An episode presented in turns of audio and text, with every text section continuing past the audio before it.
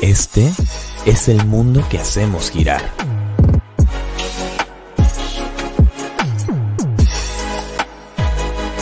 Donde creamos conexiones infinitas.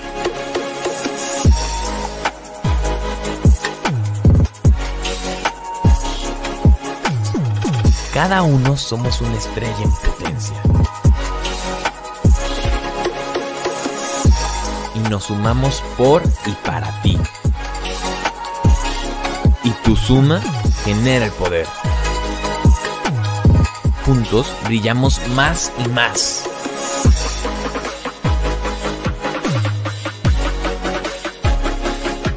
Y abrimos el mundo de todas las posibilidades.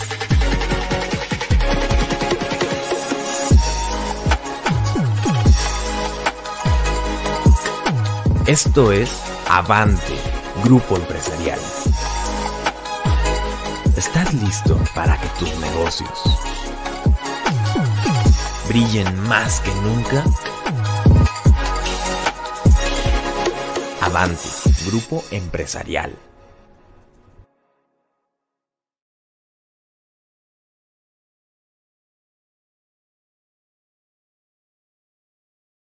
Gracias, amigos. Por favor. Hola, ¿qué tal?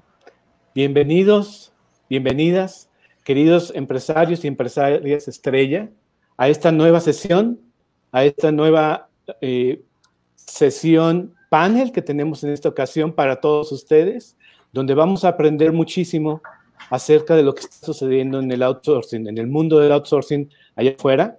Sabemos que muchos han utilizado o están utilizando o han dejado de utilizar las outsourcing, estas pagadoras, esas compañías que contratamos para que le paguen a nuestros empleados, que ya las conocemos. Ha cambiado la ley y empieza a funcionar ya eh, en, en días próximos, creo que es el primero de mayo, ahorita me corrigen si no estoy, si no estoy equivocado, pero déjenme presentarles, por favor, a nuestro querido eh, grupo de panelistas que tenemos el día de hoy.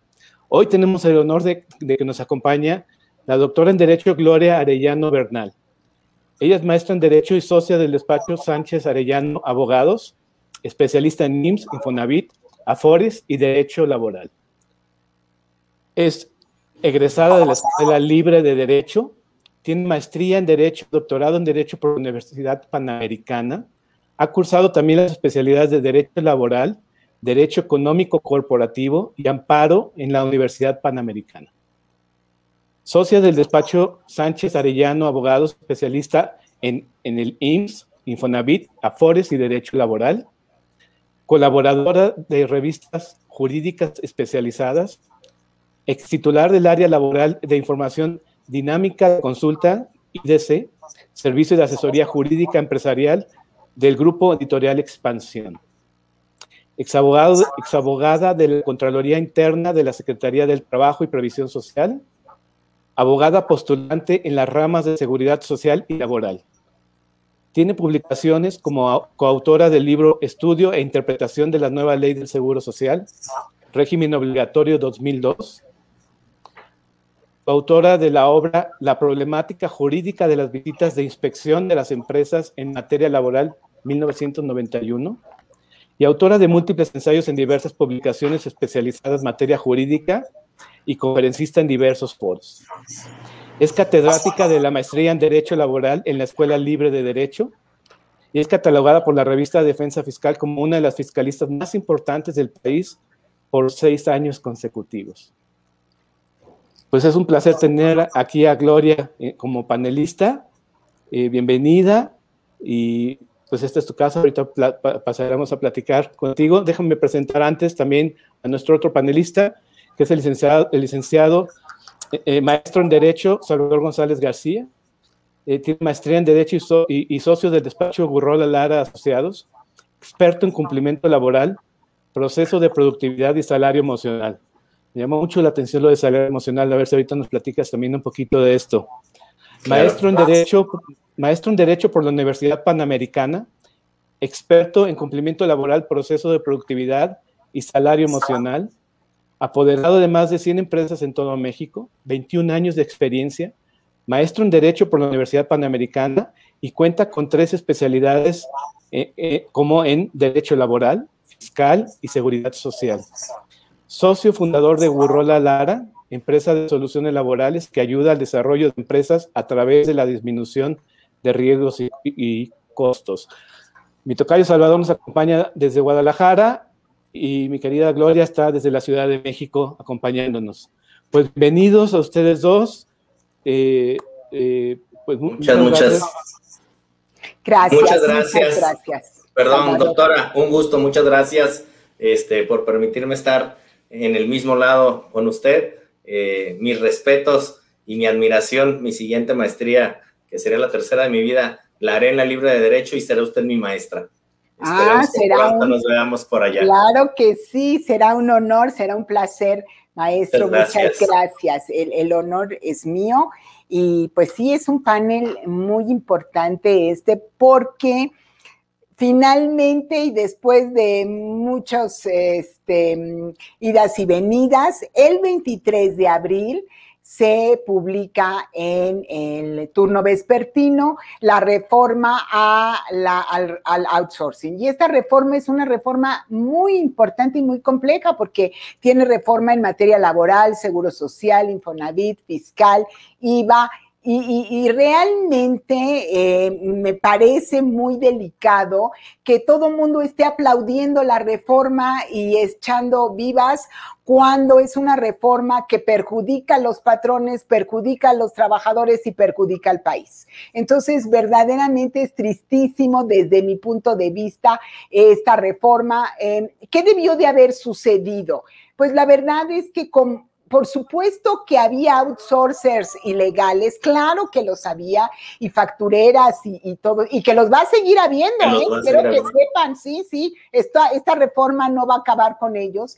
¿Y qué es lo que sucede? Pues lo que sucede es que en lugar de haber hecho candados para revisar a los beneficiarios del servicio, no, han organizado un verdadero problema para los patrones, personas físicas, eh, per, eh, empresas pequeñas, medianas y grandes, y ahorita que lo están empezando a aplicar, porque es increíble que muchos empresarios apenas están despertando y diciendo, ay sí, pero que esto cómo se come, apenas ahora se dan cuenta de las repercusiones que esto está teniendo en las empresas y que tienen que hacer una reingeniería.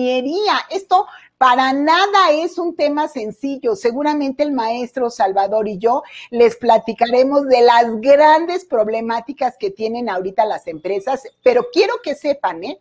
que ya desde el viernes pasado todo servicio de outsourcing como tal, que es el hecho de que las empresas mandan trabajadores a otras empresas, eso está prohibido. Pero no solamente está prohibido, señores, quiero que sepan, si siguen en ese esquema, porque lamentablemente muchos outsourcers, sobre todo los grandes, les dicen, no, mira, ni te preocupes, todo sigue igual, eh, yo he cumplido con mis obligaciones siempre, entonces no pasa nada, nos vamos a ir a, como organismos especializados y tú ni te preocupes.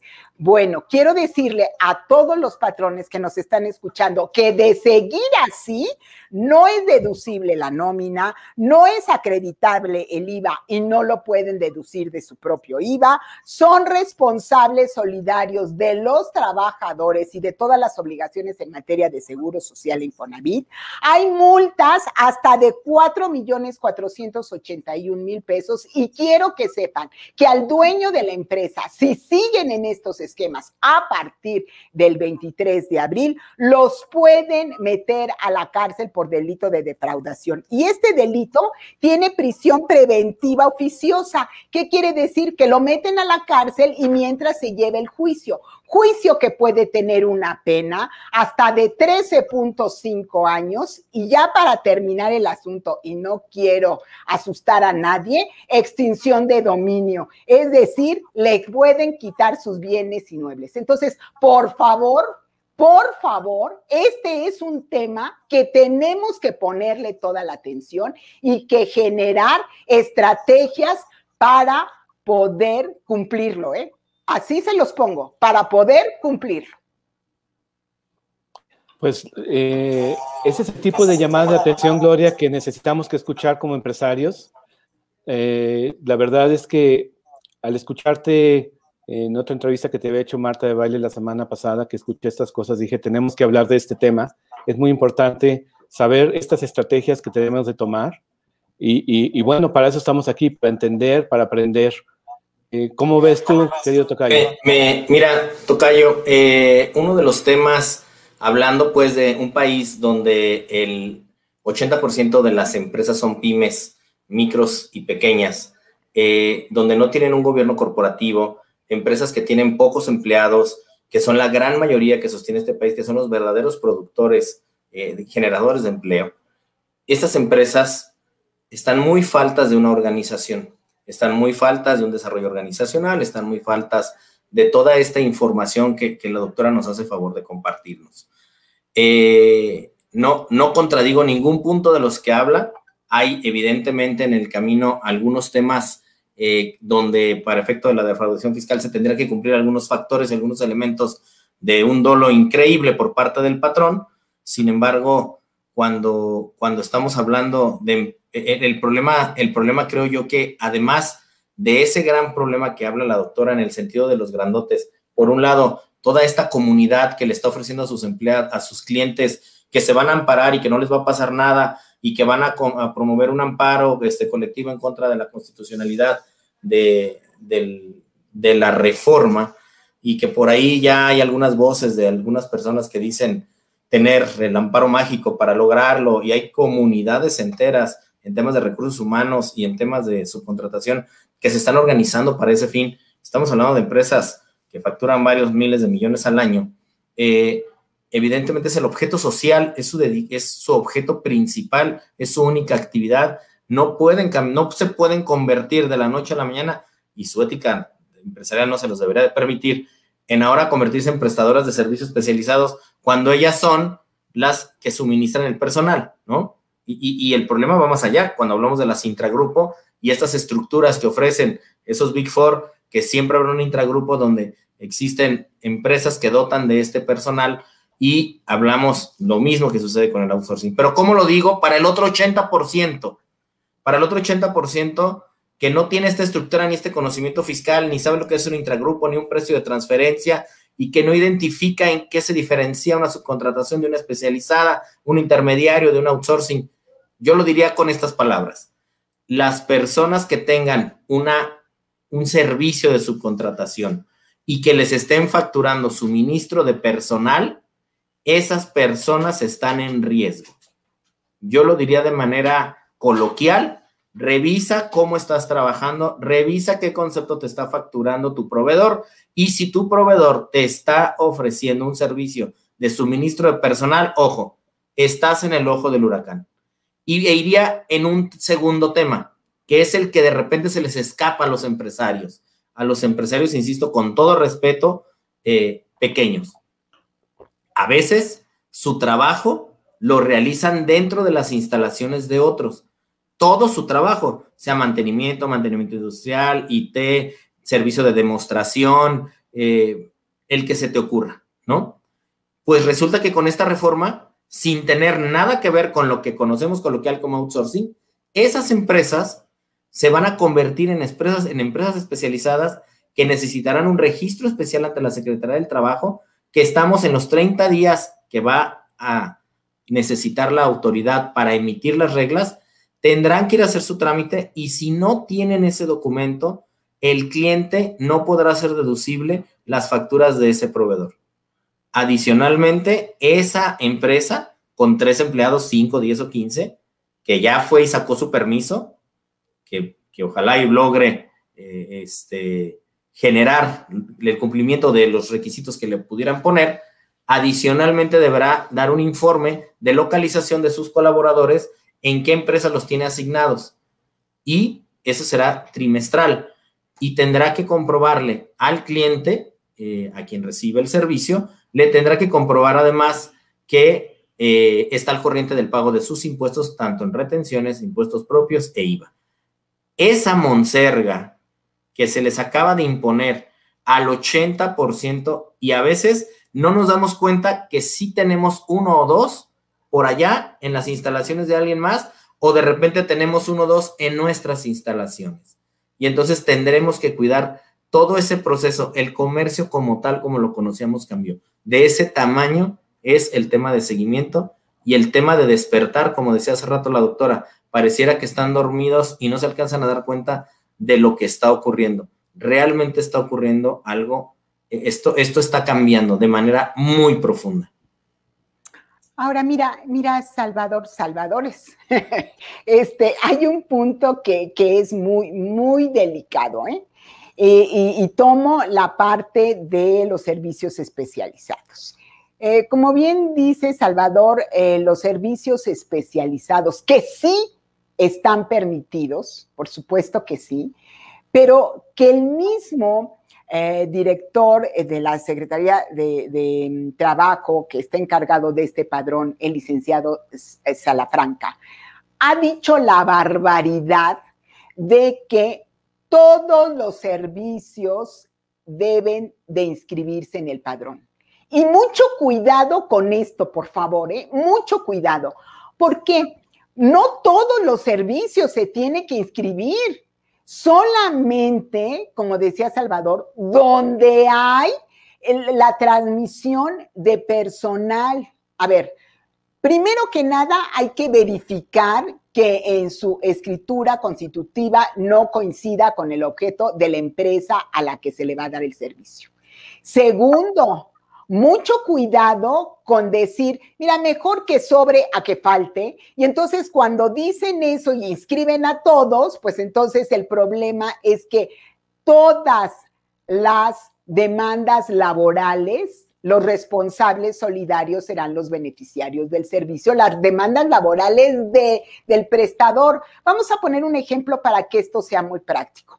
Vamos a pensar que contratamos un servicio de vigilancia, pues porque nosotros eh, no tenemos servicio de vigilancia, yo también soy un, un patrón pequeño, eh, entonces eh, pues no tengo vigilancia, pero contrato el servicio de vigilancia. Bueno, si yo obligo a todos, pero al mismo tiempo el de vigilancia que sí es especializado y que sí lo tengo que, que obligarlo a inscribir y soy respo eh, responsable solidario de las obligaciones de él, pero yo digo, mira, mejor que todos los que me dan servicio y entonces mi contador que me dictamina, pues de una vez que se inscriba y el abogado este, especializado en patentes y marcas, pues que también se inscriba. ¡Qué barbaridad! Si después demandan laboralmente al abogado de patentes y marcas, él puede demandarme a mí como a, este patrón. Y las faltas de, de, claro, y las faltas de seguridad social y de Infonavit y fiscal, también soy responsable solidario. Pero todavía más, vámonos del lado de la empresa especializada. Yo, como despacho de abogados, eh, me dicen las empresas, pues mira, ¿sabes qué? Ahora hay que inscribir a todos los, los que prestan servicios. Yo me inscribo, ¿y qué crees? Caigo justo en el artículo diecinueve del reglamento de la Ley del Seguro Social de Afiliación, Clasificación de Empresas, Recaudación y Fiscalización, y entonces estoy como este, intermediario y como intermediario me tengo que ir a la actividad más riesgosa en la que mando a mis trabajadores que solo fueron a pedir la documentación para llevar la demanda. Por favor, seamos muy cuidadosos con esto. O sea, esto hay que entenderlo muy bien para no eh, cometer eh, errores que además nos pueden costar, independientemente de mucho dinero, muchísimo trabajo, porque hay que cuidar esta parte. No todos, aunque el licenciado Salafranca, que, eh, que es una vergüenza y que debería de saber esto claramente, los efectos jurídicos que representa, ha dicho, señores, que se inscriban todos. ¿Cuál es el problema? Pues, ¿cuál es el problema? Pues él nunca ha tenido una demanda laboral que no le corresponda porque no es su trabajador, ni, él, ni va a tener una responsabilidad solidaria. Es penosa esa situación.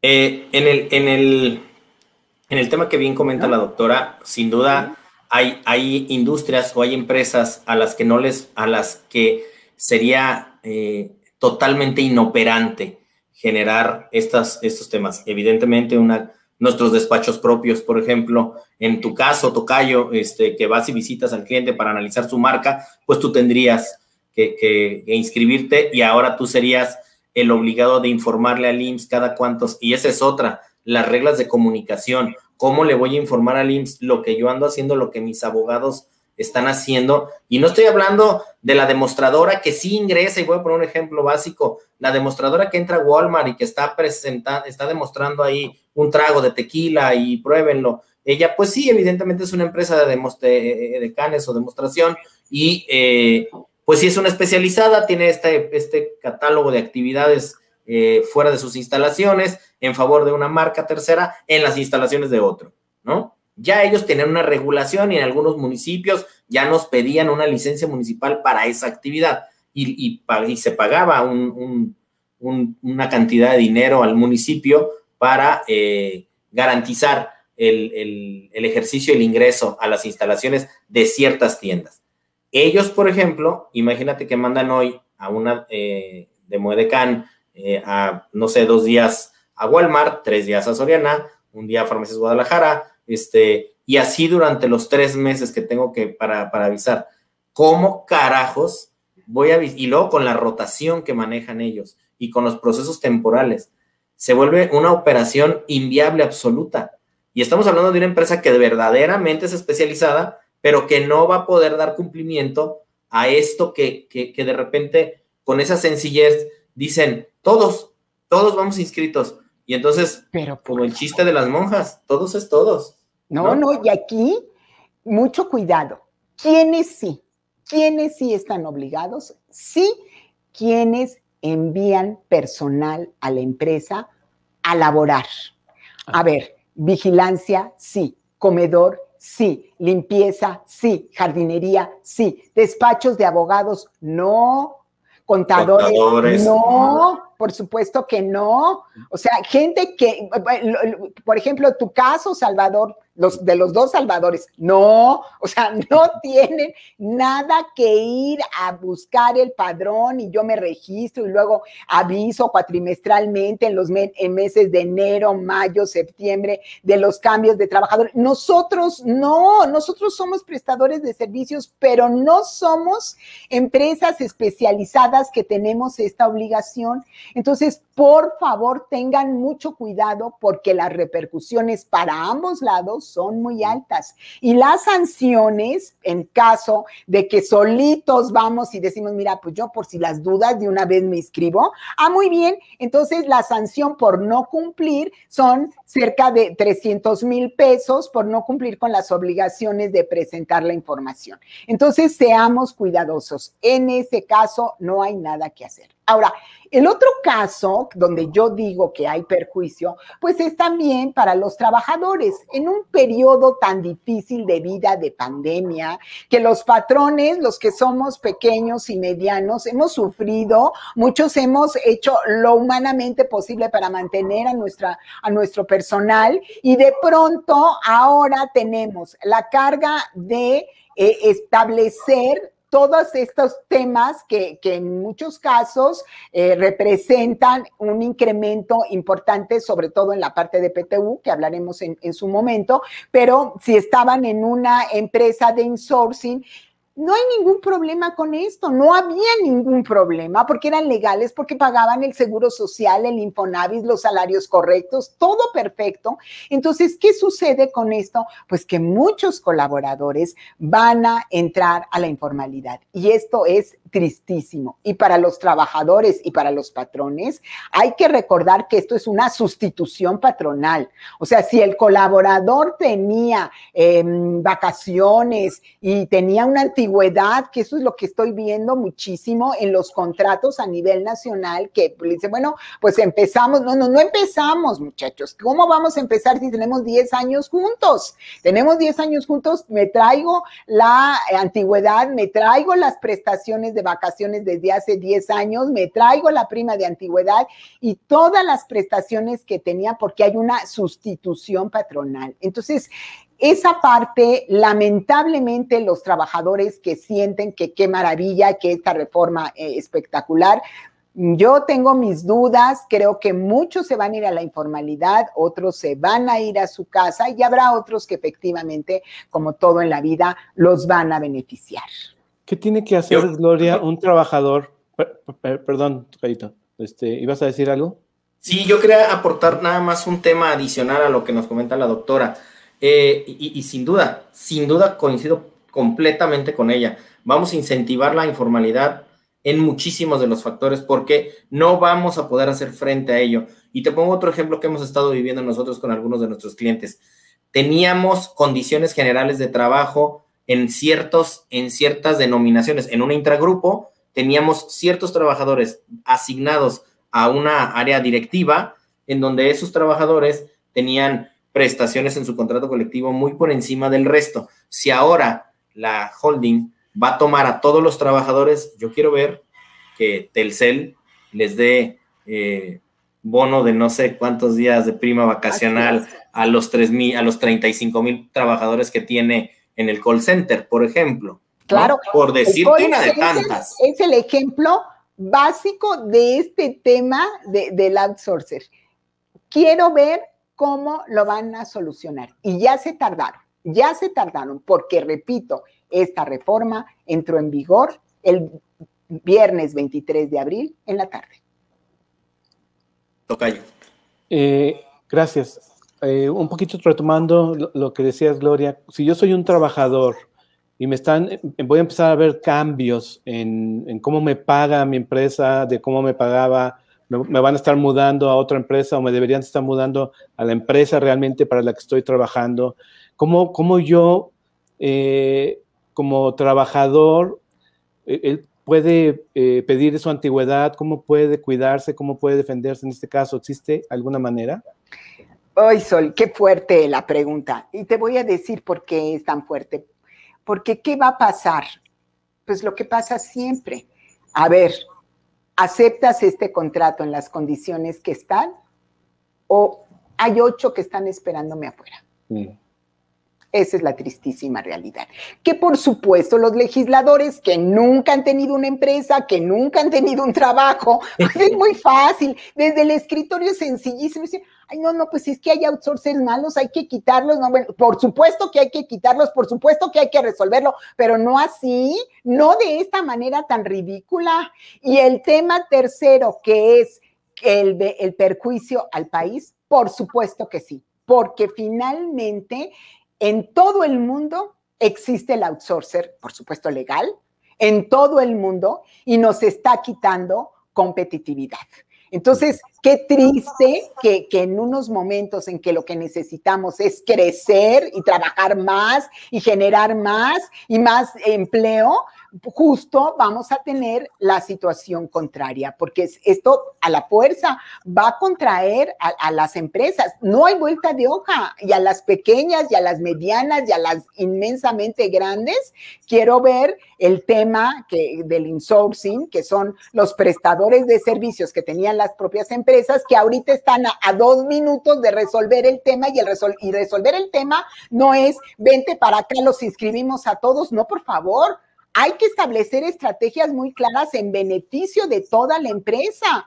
No ay, es ay, un asunto de, de dos minutos y que, ay, bueno, pues ya inscríbelos todos y, y, y ya a ver cómo lo resolvemos. No, no, no, no, no, no, no. Este asunto es un asunto que tiene que ir el abogado laboral, la gente de recursos humanos, el contador, el, el agente de fiscal, el de Seguro Social e Infonavit. Y como dice Salvador, en el ochenta por ciento de las empresas eso no existe. Entonces, vámonos que con el contador, con el administrador de empresas y con abogados especializados en esta área, porque es un tema que no es nada más de decir, pues, bueno, ahí lo vamos resolviendo en el camino. En el camino son multas de cuatro millones y medio y no deducibilidad de la nómina. Entonces, no es un tema menor. El, el, el otro tema que estamos viviendo también es muy común que las intragrupos se deben, se deben dinero, se deben infraestructura, hicieron intercambios de activos. Y entonces, ¿por qué? Porque hemos vivido historias, ¿no? A lo largo del tiempo, cuando hace poquito vivíamos la del seis por ciento y no nos poníamos de acuerdo quién era, a quién se le retenía, a quién no. La autoridad le dio una interpretación que qué barbaridad. Resulta que entendieron una cosa muy diferente a lo que, al, al génesis del, de la reforma. Pero bueno, como sea, estuvimos batallando con ese punto, ya lo quitaron.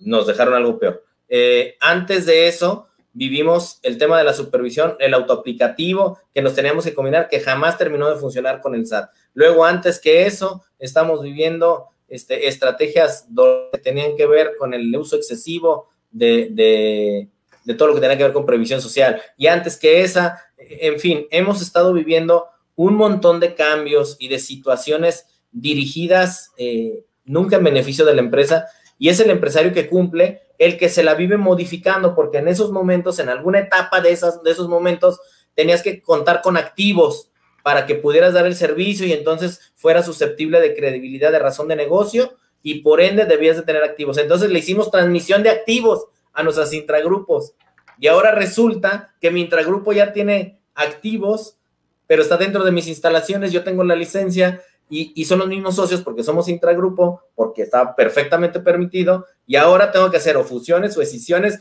o veto a saber qué es todo lo que tengo que hacer, porque esto no es nada más el personal, hay un montón de temas alrededor, y, y, y insisto, grandotes, ahora imagínate los pequeñitos, uh-huh. es, es un, un súper tema.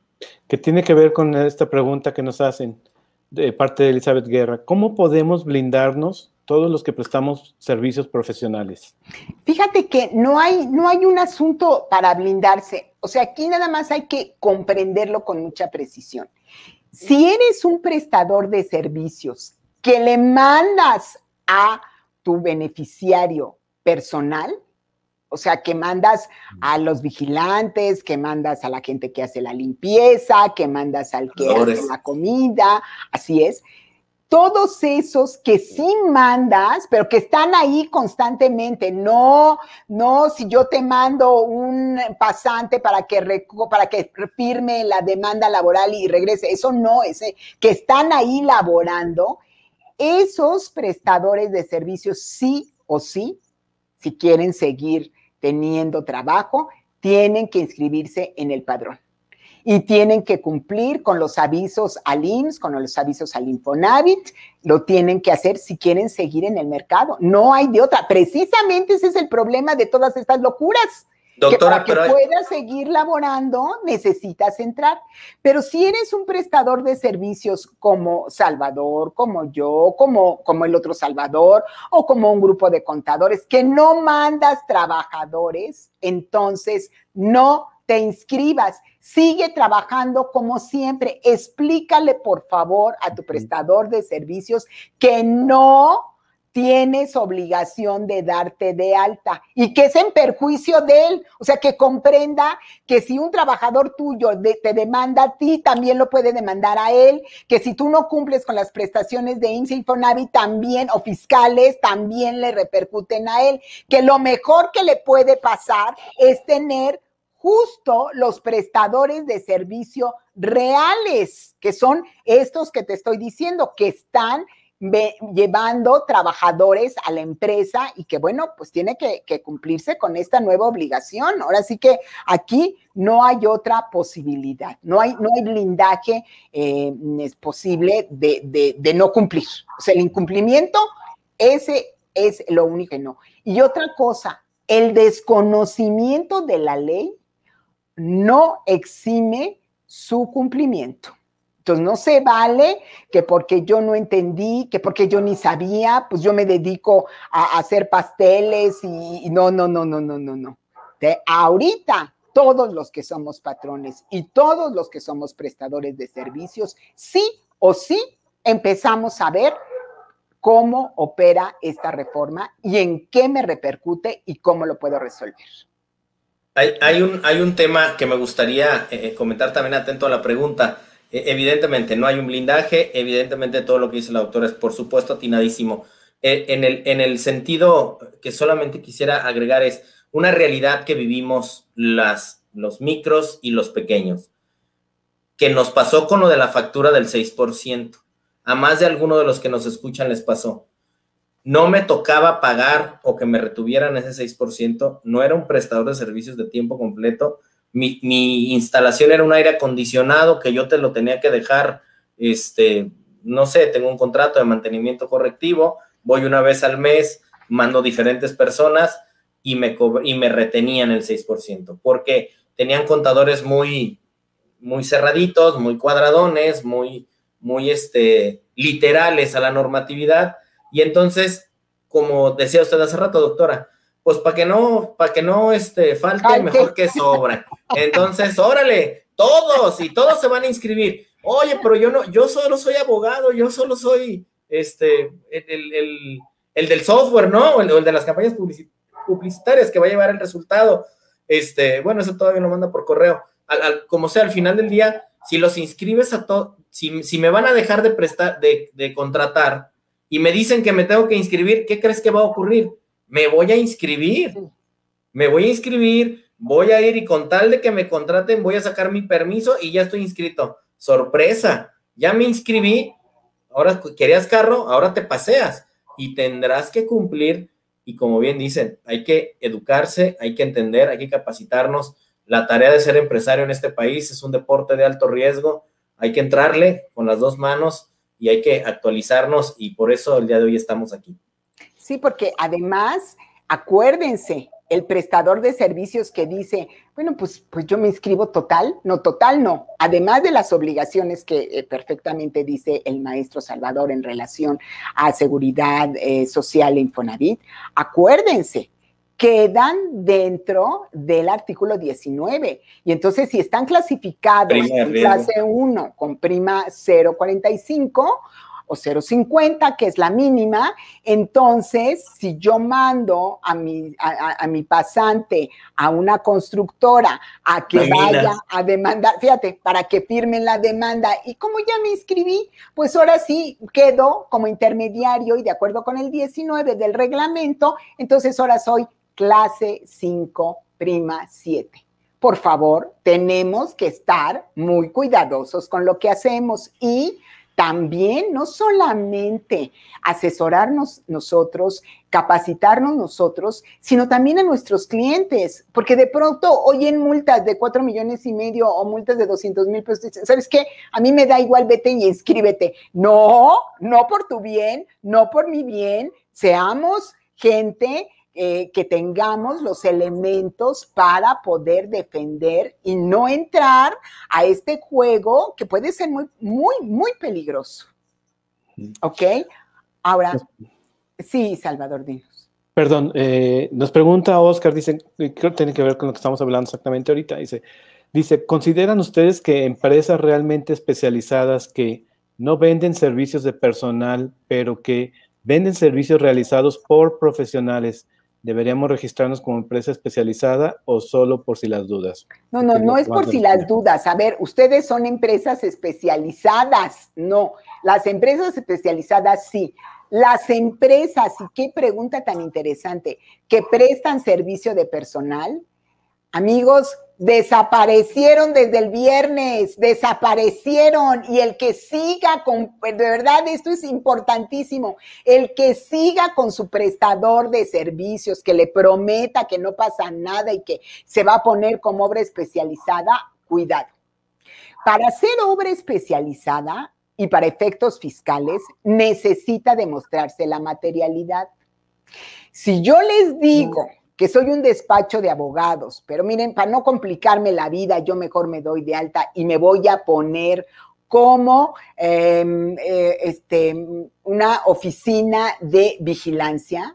Yo necesito demostrar, si hay una auditoría, que tengo las cubetas, las jergas, los eh, desinfectantes, el jabón, que se lo, se lo di a, mi, a mis trabajadores y que capacité a la gente que va a realizar este trabajo. O sea, muchachos, esto no es nada más, no, no es cosmético, no es, a ver, bueno, pues échale un, unas chapitas aquí, ya quedó. No, no, no, no, no. Esto es la ingeniería verdadera. Entonces, para que alguien te diga que, que ya es especializado, puede ser, si me tienes que demostrar la materialidad, porque no es un asunto de que nada más ahora, en lugar de llamarme este, eh, servicios de, no de limpieza, sino prestadora de servicios, y te mando a personal, ahora me pongo empresa especializada en servicios. No, muchachos, no, muchachos, no va por ahí el de, el, la, la infracción máxima. Si siguen con estos supuestos, es pena de prisión de trece punto cinco años y el, el juicio se llevará en la cárcel. Entonces, claro, hay que demostrar este, todo lo que ustedes quieran, pero yo nada más así, así de pronto, yo no lo quiero.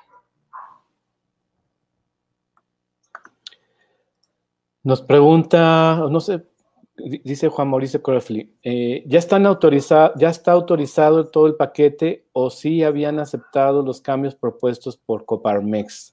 Está todo no, no, no. ya Eso, está toda la reforma aceptada. Exacto. Nada más eh, va a haber diferencia en plazos, o sea, por ejemplo, hasta agosto se presentará la parte fiscal, pero todo, toda la reforma está aprobada. Es penoso, penoso la forma en que el sector patronal nos vendió. Es penoso, es tristísimo.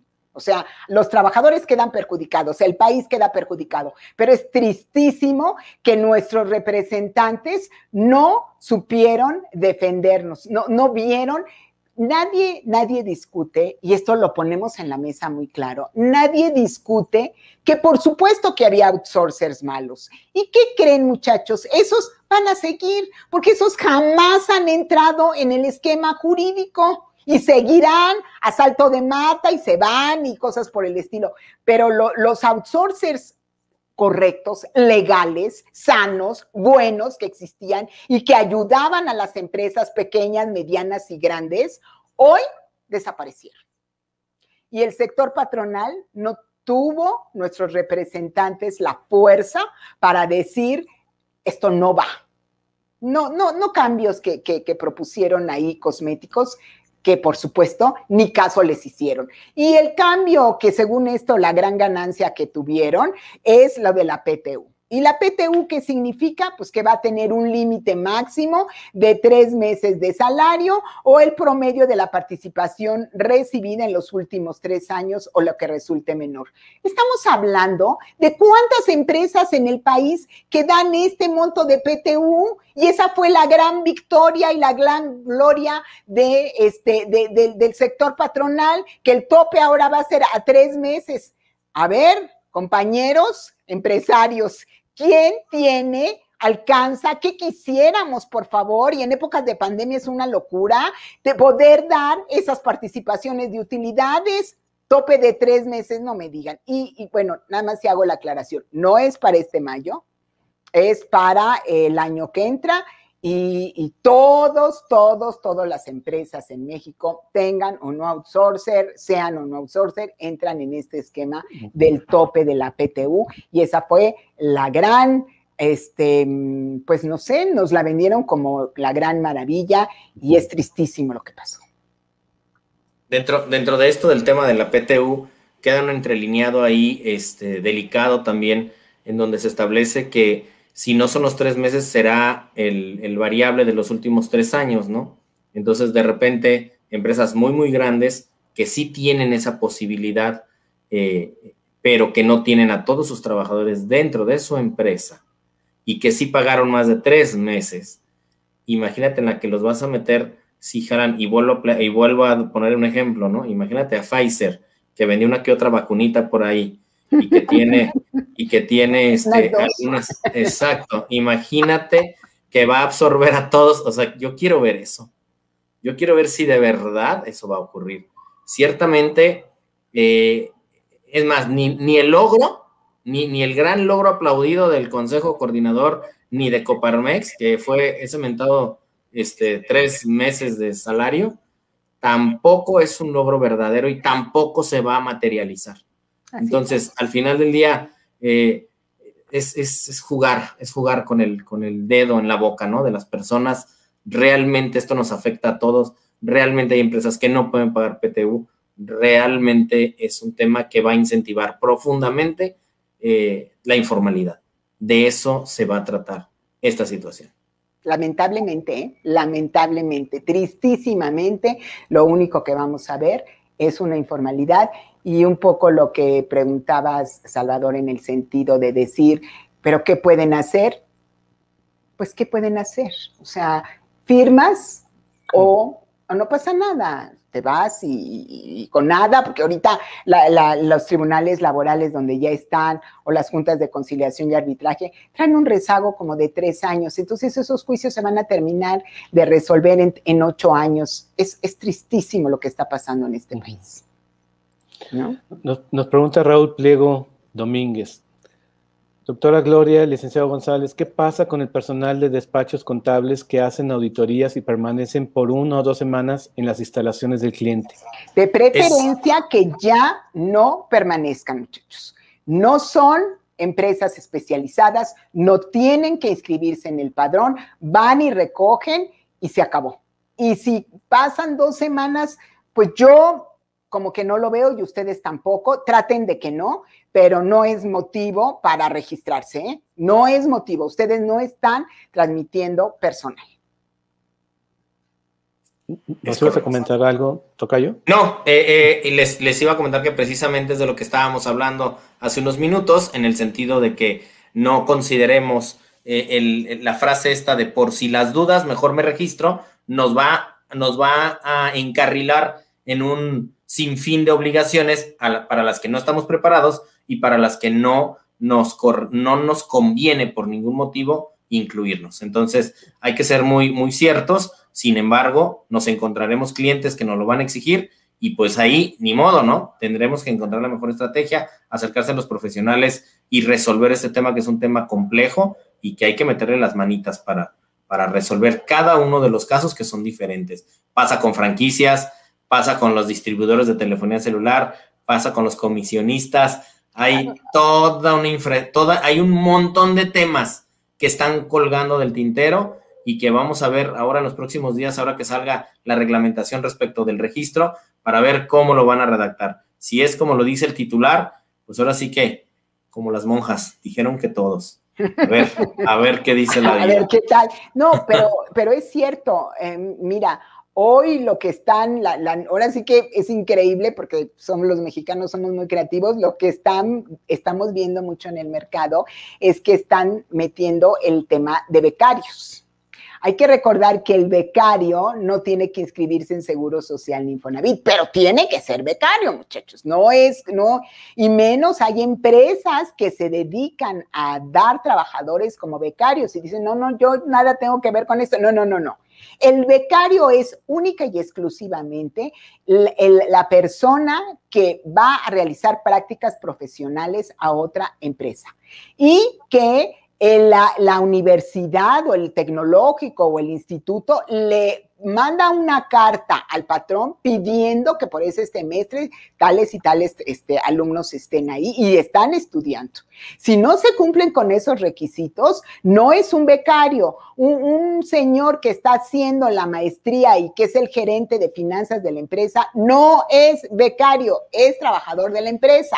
Entonces, eso es la, la novedad que estamos viendo en el mercado, que empiezan a buscarse estrategias que no son legales y que en lugar de beneficiar pueden mm, establecer mayores problemas, ¿no? Entonces, yo, yo quisiera aprovechar, si, si me permiten, Salvador, este, nosotros en el despacho vamos a tener justo el doce de mayo eh, de este miércoles en ocho, el doce de mayo vamos a tener un curso que es estrategias y recomendaciones para enfrentar la nueva reforma de outsourcing. Importantísimo, por favor, que, que nos acompañen. Eh, toda la información la tienen en nuestra página, que es doble u doble u doble u punto sánchez arellano punto com, para que, sí, hablando de este tema, pues la gente de alguna manera... ojalá y se anime y ojalá y quiera capacitarse y ver cómo enfrentarse a esta reforma. Muy bien, cómo no, y por supuesto que le vamos a dar eco aquí para replicarlo y que también se enteren eh, eh, aquí nos, eh, todos los empresarios y empresarias estrella de Avante Grupo Empresarial. Eh, ya estamos un poquito ya en la línea de salida, nos quedan diez minutos. Voy a, voy a leerle las tres preguntas que tengo aquí y empezamos a desarrollarlas, si me permiten. Dice Paola Mariscal Urrea, dice, dice, doctora, con todo res, respecto, ¿hay soluciones que van en la línea con la reforma laboral? Claro que sí, Paola. Mira, como decía el maestro Salvador, cada caso es distinto. O sea, ahorita en esta, en esta ponencia, pues vemos las generalidades, pero por supuesto que hay posibilidades de solución, pero cada caso es distinto. Es imposible de pronto decir, no, miren, todos hagan esto. No, no, no.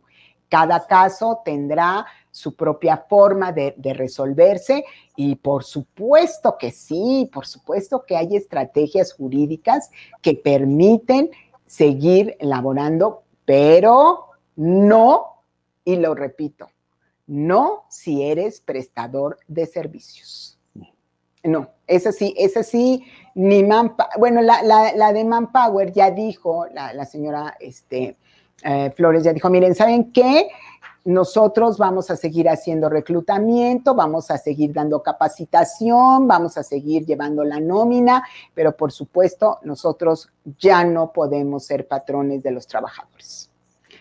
Esa diferencia, señores, es abismal. Nada más les cuento que en materia laboral hay ciento ochenta y siete eh, temas que hay que cumplir, porque son todo lo laboral, todo lo de seguro social, Infonavit, las normas de seguridad e higiene, eh, la parte fiscal de nómina, o sea, ciento ochenta y siete legislaciones, si eres patrón. Si el tema de, de, de no ser patrón no es nada más por el hecho de decir, no, es que no le voy a pagar la P T U, qué, qué simple este comentario, no señores, es que muchas veces uno se dedica a otra cosa, ¿verdad? Y, y si yo hago zapatos o si yo eh, tengo mi despacho, no quiero estar cumpliendo ciento ochenta y siete obligaciones en materia laboral por tener trabajadores, pues porque los necesito tener, por supuesto que sí, son parte de, de mi vida laboral y de mi vida familiar, por supuesto, pero no voy a cumplir ciento ochenta y siete obligaciones. Entonces, por eso, por eso nos tienen que llamar y claro. encontrar al experto para claro. que de manera individual podamos entonces nosotros meter las manos en lo que les corresponde de cumplimiento, disminuir los riesgos, acercarse a los profesionales, capacitarse y, y, y la verdad que contactarnos o a nosotros o a quien ellos decidan, pero que conozcan de los temas y que sean expertos en temas laborales. Tampoco es cualquier abogado. De repente le aventamos al contador la, la obligación de cumplir esas ciento ochenta y siete obligaciones y pues Dios santo, ¿dónde lo ponemos, no? Uh-huh. eh, eh, al final, pues no vamos a cumplir ninguna. Es, es, es esa parte. Sí hay receta, sí hay forma de resolverlo, sí hay caminos para llegar a Roma, sin embargo, hay que hacer un análisis profundo, hay que hacer las cosas bien, hay que acercarnos de los auxiliares profesionales que correspondan y desarrollar para cada cliente lo que necesita como traje a la medida. Sí, porque fíjate, este maestro y Salvador, el abogado laboral que anda en la Junta de Conciliación y Arbitraje y que es un, o en, la, o en el Tribunal Laboral, que merece todo nuestro respeto y todo nuestro, nuestro, pues, consideración, no es un estratega. O sea, en este momento, ni el contador, ni el administrador, ni la gente de recursos humanos, no, no, no, necesitamos, ahora sí, que no hay vuelta de hoja, a acompañarnos de los que estamos eh, capacitados para este tema de, del outsourcing. No hay muchos, pero mucho cuidado con lo que, lo, a dónde se van a acercar, porque puede eh, haber problemas mayores. Con la mejor de las buenas fe, sin lugar a dudas, no tenemos duda de esto, pero sin el conocimiento. Exacto. Sin duda, el, el equipo de litigio no es lo mismo que el equipo, el equipo de cumplimiento. Así es. Exacto. Dice Jorge Blanco, ¿y en qué rubro caen las empresas que subcontratan desarrolladores de software?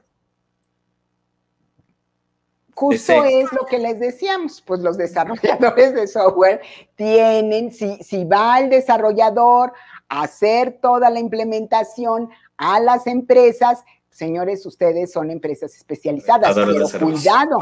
Cuidado, porque si lo, si lo hacen en una empresa y tienen el mismo objeto social, que, que a veces llega a coincidir, tienen un problema, ¿eh? Ya no son empresas especializadas. Ya, ya no es factible su facturación entre ustedes. Así es, así es, bueno. Efectivamente, maestro. Nos pregunta Elizabeth Ochoa Ramírez, ¿qué pasa con las empresas que administran nómina? ¿Serán consideradas, consideradas como trabajo especializado? No, si la nómina la, la, la hacen en sus propias instalaciones, sin problema ninguno, ¿eh? Puede ser un despacho de contadores, sin ningún problema. Es un prestador de servicios, por supuesto, pero nada que ver en el padrón, nada que ver. Solamente que si es, manden a todos los trabajadores a hacer la nómina en tu empresa. Y entonces, esa es, esa es una estrategia que podemos platicar en este momento. Si esos son los supuestos, sáquenlos. Sáquenlos de, de la empresa, sáquenlos del, de, del lugar de trabajo. Entonces, a, a mí, hazme toda la nómina, maquílame toda la nómina. Yo de eso ni sé ni quiero saber porque yo me dedico a hacer zapatos.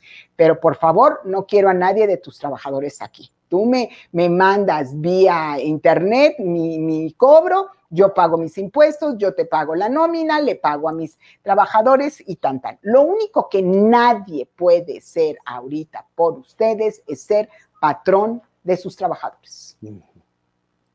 Muy claro. Y última pregunta, dice Abe Gonza Simona. Ah. ¿Qué va a pasar con las empresas que ofrecían outsourcing bajo el esquema de sindicatos, derechos de autor, pensión?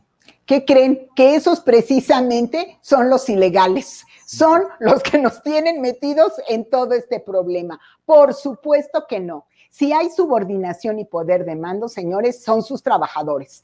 Eso de que vamos a hacer una sociedad civil, eso es ilegal y, y entra justo en estos temas de prisión. Eh, simulación. Es, es, así es, esas son las, esas precisamente son las simulaciones, ni las pensiones, ni los seguros de vida, ni los este, sindicatos, ni las sociedades, no, señores. Todas esas o desaparecen o ustedes ya no las van a contratar, porque la sanción puede ser la prisión, la no deducibilidad, el no acreditamiento del I V A, más la multa de cuatro millones y medio. Es, es, el, es el tema trascendente. Hay que identificar qué es lo que está ocurriendo. Debemos de primero identificarnos si somos prestadores especializados y determinar si tenemos personal fijo en, con el cliente. Ese va a ser el primer paso. Si yo soy una empresa que no soy prestadora de servicios, ya no tengo nada que ver, hago zapatos, como dice la doctora, pero llega alguien y me ofrece lo que decía yo al principio, ¿no? Un concepto básico para que entendamos qué cosa es lo ilegal. Que los trabajadores no estén conmigo porque están inscritos en un sindicato, porque están inscritos en una asociación, este, en una sociedad civil, porque como decía la doctora, porque ahora todos ya son becarios, este, esa, esas cosas no, no son legales. Adicionalmente, supón que es una empresa que te está facturando suministro de personal. Ese es el punto que nos debemos de llevar claro, que es lo primero que voy a revisar en cuanto termine esta reunión, mi proveedor, ¿qué me está facturando? Si me está facturando suministro de personal, ya tengo seis días en la ilegalidad, perdón, no sé qué día soy, este, cuatro sí. o cinco, ¿sí? Man, este, los fines de semana cuentan. Exacto, entonces, de ese tamaño es, entonces lo primero que hacemos hoy es, si tenemos suministro de personal, estamos fuera de la ley, con eso empezaríamos, luego verificar si somos o no prestadores de servicios especializados, ¿por qué? Porque mandamos personal a las instalaciones de nuestro cliente. Hay que esperar a ver si eso va a ser para todos o realmente como queremos o esperamos que sea exclusivamente para, no sé, cierta temporalidad, cuando rebase cierta temporalidad, en fin, ese tipo de cosas. Y solo entonces acercarnos al, al experto para que nos ayude a generar la estrategia. Si por algo me tengo que llevar los trabajadores a mi pancita o absorberlos, pues que sea en la transición más correcta. Y de, y de no ser necesario también, el análisis ya sería más profundo en el tema del objeto social, el tema de la actividad económica, y ya son las cosas que los expertos irán revisando poco a poco, pero ahorita en el tema coloquial, como me decías al principio, Salvador, así que todos entendamos, vámonos yendo por nuestra revisión de facturas, ¿qué me están facturando? Uh-huh. Suministro de personal, se acabó. ¿Estamos? Qué buen consejo, gracias, maestro.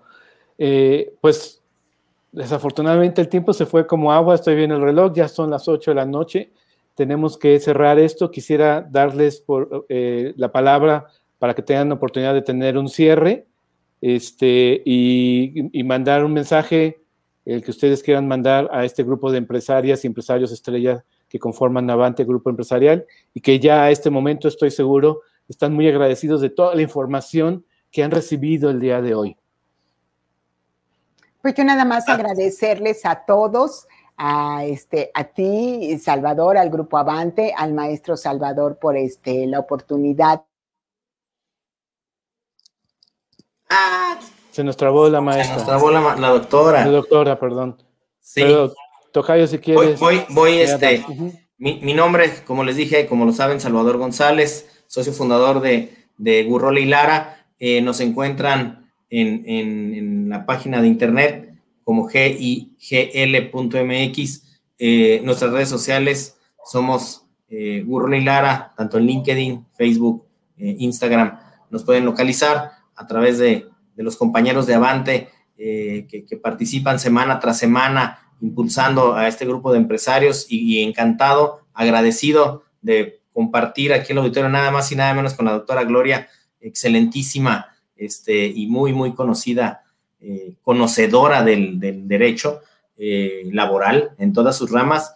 Y pues nada, más que, más que agradecido, tocayo, de verdad, de esta oportunidad y ojalá tengamos la oportunidad de conocernos pronto los, los que nos visitan contigo, tocayo, y estar a la orden para las que vengan. Ya creo que sí, pues en nombre de eh, los, los empresarios y empresarias estrellas de Avante Grupo Empresarial, te damos las gracias, eh, querido maestro, y también gracias a Gloria, que se nos fue por cuestiones técnicas, yo creo que ya no alcanza a regresar, tenemos que cerrar la sí. transmisión, y yo les agradezco muchísimo esta, esta sesión de grandes enseñanzas. Y, y bueno, pues estamos, eh, estén pendientes, seguirán más sesiones de esta y pues tenemos que despedir la sesión. Les agradezco mucho a todos ustedes y seguimos en contacto empresarial. Seguimos en contacto, muchas gracias. Gracias a ti.